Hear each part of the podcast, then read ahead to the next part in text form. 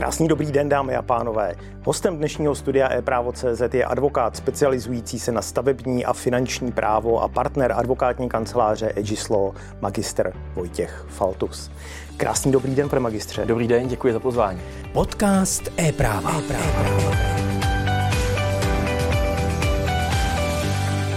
Jsme v době, kdy nový stavební zákoník asi bude. Jaké nejdůležitější změny nám tato úprava přináší? Myslím si, že prakticky žádné, zcela upřímně. Protože ten zákon v podobě, v jaké se schválil, tak je do mého názoru nedostatečně ambiciózní oproti původnímu věcnému záměru. A myslím si, že změna k lepšímu to nebude vůbec žádná. Prakticky jediná věc, kterou ten zákon podle mého názoru udělal dobře, je to, že sjednotil všechny různé typy povolení, stavební řízení, územní řízení, sloučené řízení do jednoho povolení, do jednoho stavebního povolení, ale tím to končí. Takže za mě je to rozhodně zákon neambiciózní, nedostatečně odvážný, nedostatečně urychlující výstavbu, takže podle mého názoru nepřinese vůbec nic, bohužel. Lhůty a nekonečné si vyjadřování účastníků řízení k probíhajícím řízení jsou, když bych se na to díval ne právním, ale mediálním pohledem, takové nejčastější nebo největší bolesti stávající úpravy. Je aspoň v této oblasti nějaký posun? Úplně ne, protože to, co se v novém stavebním zákoně zavádí, tak prakticky platí už teďka ve stávajícím stavebním zákoně. A to je takzvaná fikce souhlasu dotčeného orgánu státní správy, který nemusí zcela nezbytně vydat odůvodněné závazné stanovisko, ale zjednodušeně řečeno nechá si uplynout lhůtu, čímž to pádem má stavební úřad za to, že se souhlasí bez nějakých podmínek s tím, s tím záměrem a může považovat tím pádem toto vyjádření toho dotčeného orgánu za, za vydané a souhlasné. To platí už dnes a že bychom pozorovali nějaký výrazný posun v době ve lhůtách vyřizování těch, těch žádostí na stavebních úřadech, tak to úplně ne. Navíc u významnějších staveb řada stavebních úřadů si prostě a jednoduše na to vyjádření počká, tak říkajíc se domluví s tím dotčeným orgánem, jestli to vyjádření vydávat bude a jednoduše řečeno si počká, než se vydá, i kdyby to mělo být opožděně. Takže v tomhletom případě se opět toho příliš nemění a ani já nyní nepozoruji nějakou rapidní změnu, rapidní zrychlení vydávání územních rozhodnutí stavebních povolení, protože i tak to, i tak to trvá. Ten původní věcný záměr nejdřív přemýšlel nad nějakým vydáním automatického stavebního povolení, poté přemýšlel nad tím, že po uplynutí určité doby by se věc přesunula z prvostupňového na, na druhostupňový úřad, pokud by se nestihla ve lhůtě vyřídit. A na konci dne z toho nezůstalo nic. A v zákoně máme pořád jenom, podobně jako ve správním řádě, lhůtu, do kdy se musí rozhodnout, ale bez nějaké sankce nebo bez nějakého důsledku pro ten stavební úřad.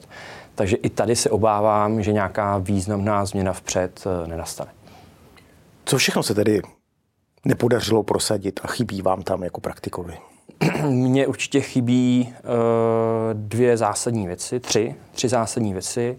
První si myslím, že bylo by dobře oddělit soustavu stavebních úřadů uh, od obcí a vytvořit uh, soustavu stavebních úřadů nezávislou, podřízenou uh, řízení státu, podobně jako jsou třeba finanční úřady. To je, o to se vedl samozřejmě obrovský boj mezi zástupci obcí, mezi vládou. Nakonec se ustoupilo tomu tlaku měst a obcí, takže chápu, že to bylo i velké politické téma, byť já osobně jsem přesvědčen, že systematicky by to bylo správně. Přeci jenom by to snížilo různé námitky týkající se systémové podjatosti. Byť by to mohlo ubrat třeba místní znalosti těch úředníků toho stavebního úřadu, tak si ale myslím, že by to, že by to dobře bylo. Už by se mi nestávalo, že mi volají starostové obcí, že jejich stavební úřad teda nic takového povolovat nebude, protože to by správně vůbec volat starostové neměli. a myslím si, že by tím pádem na konci dne i ty stavební úřady podléhaly nějakému efektivnějšímu řízení, metodičnosti ze strany, ze strany té státní soustavy správních orgánů. Takže to si myslím, že, bylo, že byla první chyba. Druhá chyba, o čem jsme už mluvili, tak je to, že lhůty na vydání rozhodnutí jsou stále lhůtami bez nějakých sankcí. Já osobně jsem byl třeba, jako řeknu, tvrdý praktik, poměrně velký fanoušek vydání, vydávání toho automatického stavebního povolení. Stavěl se proti tomu negativně třeba Nejvyšší správní soud z důvodu práva na spravedlivý proces, nějaké řádné možnosti všem účastníkům vyjádřit se k té věci, být slyšen. Na druhou stranu, když si představím typické situace, které řešíme, tak první věc je, že za námi přijde třeba movitý klient, chci, aby jsme mu zařídili e, nějakou prohlídku due diligence nemovitosti e, správního z regulatorního charakteru, postaví si tam rodinný dům, nějakou vilu. E, žádný ze sousedů proti tomu nemá námitky, vyběháme dokonce souhlas e, s tím stavebním záměrem a v takovém případě, pokud by se vydalo automatické rozhodnutí o stavebním povolení, tak je jasné, že nikdo se proti tomu nebude odvolávat. Všem je to, tak říkajíc, úplně jedno a ať se to rozhodnutí klidně vydá. Tady nikdo na nějakých právech uh, zkrácen nebude. Pak je druhá alternativa, řeknu extrémnější, tak je výstavba třeba nějaké dálnice, strategické páteřní stavby, kde pravděpodobně by uh, to automatické rozhodnutí bylo vydáno také s ohledem na to, že jde o obrovské stavby, je tam spousta připomínek, vidíme to teďka u dostavby Pražského okruhu, jak, jak dlouho to trvá a kolik těch připomínek se, se sešlo. A tam by lhůta pravděpodobně uplynula také, ale výhoda toho postupu, tak jak byla původně navrhována, byla ta, že e, účastníci toho řízení proti tomu automatickému stavebnímu povolení budou moci podat opravný prostředek, v rámci kterého se bude dále rozhodovat. Takže úplně zcela o možnost se vyjádřit, být slyšen, o možnost, aby si jejich námitky promítly v podmínkách výstavby, ani v tomto případě uh, úplně dotčeny nebudou. A myslím si, že u těch staveb s nižším významem by tohle to pomohlo, protože opravdu by uh, ta povolení byla vydávána významně rychleji. A poslední věc, která si myslím, že se nepovedla a ta se začala obrotit už poměrně na začátku, a to je to, aby se veškeré vyjadřovačky takzvaně dotčených orgánů státní správy sloučily pod stavební úřady a byly obsaženy ve stavebním povolení v jednom rozhodnutí a nemuseli se takzvaně obíhat různé orgány státní správy se svými vyjádřeními. Ale to bylo velmi ambiciozní a postupně už vlastně první paragrafované znění, myslím, když obsahoval ten doprovodný zákon, tak tam byl výčet toho, co všechno se nakonec neposune. A možná, že asi je dobře, že to nenastalo, protože pokud by se to opět udělalo tím, tím nějakým polovičatým řešením, tak by z toho byl ještě úplný chaos, protože nikdo by pořádně nevěděl, jestli teda to spadá teďka do jednoho rozhodnutí pod stavební úřad, nebo jestli je k tomu potřeba vyjádření státního orgánu jiného. Takže tady možná dobře, že, že ta novela v té ambicioznosti trošku ztratila. Vaší druhou specializací nebo další specializací je finanční právo. Věnujete se problematice dluhopisů. S jakými nejčastějšími problémy se při emisích dluhopisů setkáváte? Úplně upřímně ne tolik při emisích dluhopisů, jako zejména při jejich distribuci. Uh, vidíte sám spoustu případů, i řada kolegů z advokátních kanceláří upozorňuje na to, že se vydávají dluhopisy rizikové, bez třeba nálež- náležitého upozornění na možnost finanční ztráty, na rizika toho projektu. Nabízí se lidem, uh, kteří třeba nejsou úplně zcela finančně gramotní, nedostatečně se upozorňují na rizika a podobně. A v tom já vidím upřímně ten uh, zásadní kámen úrazu, protože prakticky všechny české, řeknu, dluhopisové insolvenční kauzy byly založeny nejenom na tom, že byl vydán třeba dluhopis značně rizikový, ale zejména na tom, že ty dluhopisy byly agresivně marketovány a nabízeny spotřebitelům, kteří neměli dostatečné finanční vzdělání pro to, aby se dokázali eh, nějak řeknu profesionálně nebo eh, informovaně rozhodnout o tom, jestli ten dluhopis je pro ně vhodnou investicí nebo ne. A ten problém byl v tom, že jim ty dluhopisy byly nabízeny často ze strany osob, které k tomu vůbec neměly oprávnění. Vydávali si za takzvané typaře, což je osoba, která by správně měla jenom předat údaje zájemce o nějaký finanční produkt jinému, jinému licencovanému, buď třeba obchodníkovi s cennými papíry, nebo právě emitentovi dluhopisů. Ale to se samozřejmě vůbec nedělo. Takže to byl, podle mého názoru, ten základní kámen úrazu byl ten, že rizikové dluhopisy nabízely lidi bez potřebného povolení a nabízely agresivně lidem, kterým to vůbec nabízeno být nemělo. Je to tedy nedostatečnou regulací ze strany orgánů? Částečně ano, protože teprve před pár lety přibyl do zákon o podnikání na kapitálovém trhu definice takzvaného zprostředkování nákupu investičních nástrojů a tam samozřejmě je vyčteno, co se všechno tím zprostředkováním myslí, jaké to jsou případy, může to být třeba přípravné práce za tímto účelem, což významně limitovalo případy toho takzvaného typařství opravdu jenom na předání těch osobních údajů. Kde byl ale problém, je ten, že samozřejmě e, o nějakém extenzivnějším nelicencovaném nabízení je strašně těžké pořídit nějaký důkaz. My jsme se často setkávali s klienty vzdělanými, movitými, e, bohužel třeba ne úplně vzdělanými, e, vzdělanými finančně, ale v nějaké jiné oblasti, vědci typicky úspěšní a podobně. Vynalezli, vynalezli nějaký patent, pracují v laboratoři, takže jsou extrémně vzdělaní, extrémně úspěšní ve svém oboru, finančně zajištění, ale nerozumí zase třeba tolik té finanční regulaci, finanční stránce, investování a podobně. A kolikrát za námi takový úspěšný klient přijde a řekne mi, někdo mi poradil dobře třeba s hypotékou pro dceru, a já bych teďka e, přes něj chtěl investovat, nabídl mi nějaké, nabídl mi nějaké produkty a vy zjistíte, že ten člověk může maximálně zprostředkovávat e, spotřebitelské úvěry a způsob, jakým prodává a popisuje investici do nějakého dluhopisu, dalece, ale dalece přesahuje typařství. Potom se ale setkáme s tím, že e, za námi přijde klient, už e, v úzovkách poškozený, a vidíte, jaké dokumenty a záznamy o schůzkách s těmi finančními poradci podepsal a zjistíte, že je tam ta krásná věta, požádal jsem o předání osobních údajů a o tom dál tam není ani slovo. Takže my často těm klientům, pokud se na nás obrátí v té počáteční fázi před tu investicí, tak jim třeba radíme, schůzku si nahrajte, choďte tam ve dvou, ptejte se, chtějte i vysvětlení do e-mailů, nedopisujte nic, na co byste neměli dostatek času. Bohužel se spoustou případů se setkáváme až následně, kde nám pomáhá opravdu trošku kreativnosti, investigace, kdy se i snažíme dovodit nějakou osobní odpovědnost statutárního orgánu, třeba který se skrývá za nějakou společností s ručením omezeným a tak říkajíc si šáhnout i na jeho osobní majetek přes nějaké ručení, odpovědnost péče řádného hospodáře a podobně. A často se nám potom takový případ proti finančnímu poradci, tomu nepostivému, zdůrazňuji samozřejmě, podaří uzavřít třeba i nějakým smírem.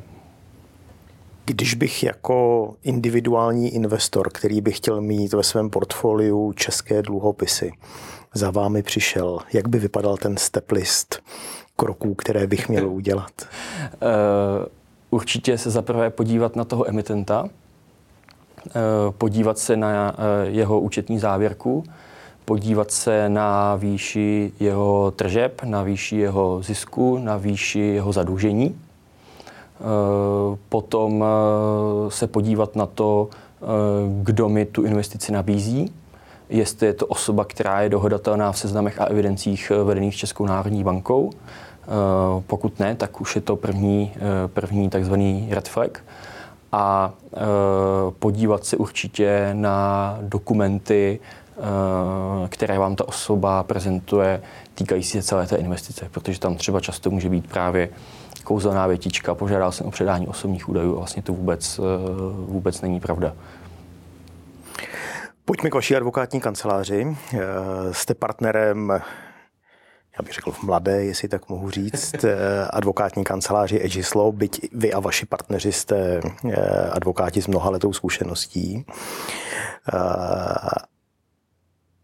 Vynikáte spoluprací se studenty a vím, že máte aktuálně navázanou spolupráci s právnickou fakultou Masarykovy univerzity. Můžete nám tuto spolupráci blíž přiblížit?